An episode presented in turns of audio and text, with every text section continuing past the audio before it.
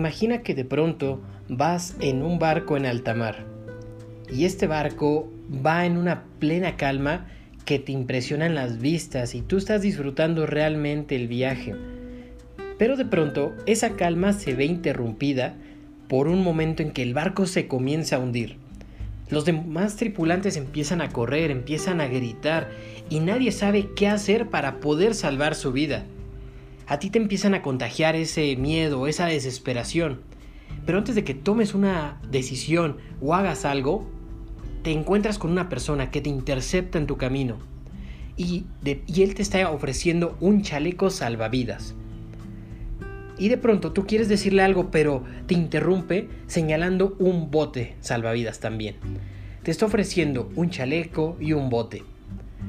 ¿Tú lo tomarías? ¿Te acercarías a ese bote para poder salvar tu vida? Esa decisión no la tiene el capitán, solamente la tienes tú y nadie más.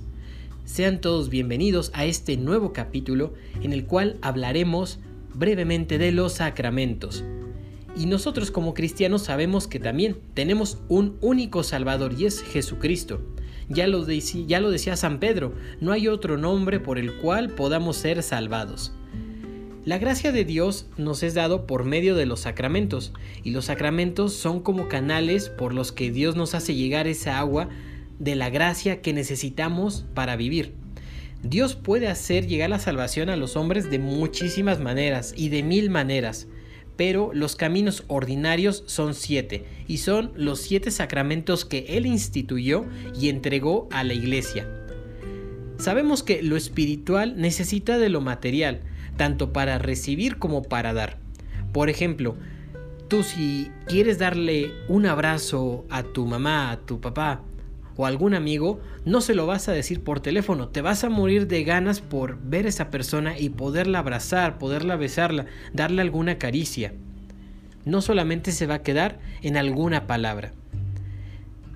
Dios en su infinita sabiduría y por un inmenso amor que nos tiene, quiso salvarnos adecuándonos, adecuándose a nuestra humana condición. Y Él pudo habernos salvado de otro modo, pero Él se adecuó a nuestra psicología. Por eso se hizo hombre para expresarnos su amor de un modo más humano y se hizo visible y palpable. Por esto, él mismo instituyó los sacramentos, entre ellos eh, y en ellos la gracia nos viene, viene a nosotros a través, de, a través de cosas sensibles que podemos palpar, oír y ver. Los sacramentos son signos sensibles y eficaces de la gracia, instituidos por Jesucristo son signos sensibles porque cuando Jesucristo instituyó cada sacramento, no eligió una realidad material cualquiera, sino aquella que ya en el pleno de lo natural sirve para un fin similar al que Dios quiere producir sobrenaturalmente. Por ejemplo, el agua relacionada con la vida sirve para limpiar, y por otro lado, el pan sirve para alimentarnos y son también eficaces porque en cada sacramento se nos da una gracia distinta que tiene una eficacia especial. Uno de los efectos del bautismo, por ejemplo, es borrar el pecado original y hacernos hijos de Dios y miembros de la Iglesia. El de la penitencia es devolvernos la gracia. El de la Eucaristía, ser el alimento espiritual y unirnos a Cristo. La confirmación, darnos la plenitud del Espíritu Santo en el matrimonio es capacitar a los esposos para amarse y cumplir su misión. El orden sacerdotal, hacer del ordenado otro Cristo y capacitarle para su misión. Y finalmente la unción de los enfermos, asistir al enfermo en el duro paso de la enfermedad y perdonarle sus pecados. Y Dios nos, nos asiste en cada momento importante de la vida con la gracia de un sacramento.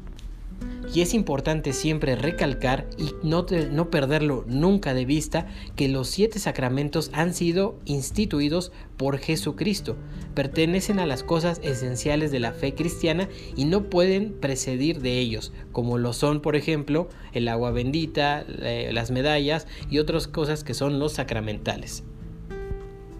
Ninguno de estos sacramentos fue instituido por la Iglesia, pero sí está bajo su control y todos los sacramentos obran en virtud del rito establecido por Jesucristo.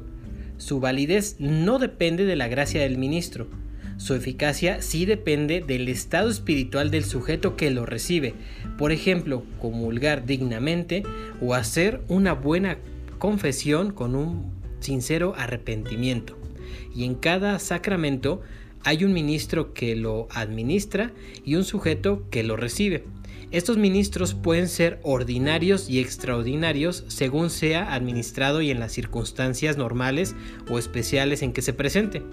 Normalmente, por ejemplo, por citar alguno en el bautismo, es el obispo, el sacerdote o el diácono y extraordinariamente puede ser administrado por cualquier persona, incluso un ateo, con tal de que tenga la intención de hacer lo que hace la iglesia y todos los sacramentos confieren gracia santificante, pero el bautismo, la confirmación y el orden además confieren un carácter, es decir, una marca o un sello imborrable, como cuando tú depositas aceite en alguna roca, no se lo puedes quitar, ha penetrado muchísimo. Y ahora, con todo esto, y regresando a la historia que te empecé a contar en, este, en esta emisión, estás en ese barco y, a ti te son dadas todas las, las opciones para poderte salvar. ¿Tomarías esas acciones? ¿Darías tu sí? Tan solo suéñalo y te quedarás corto.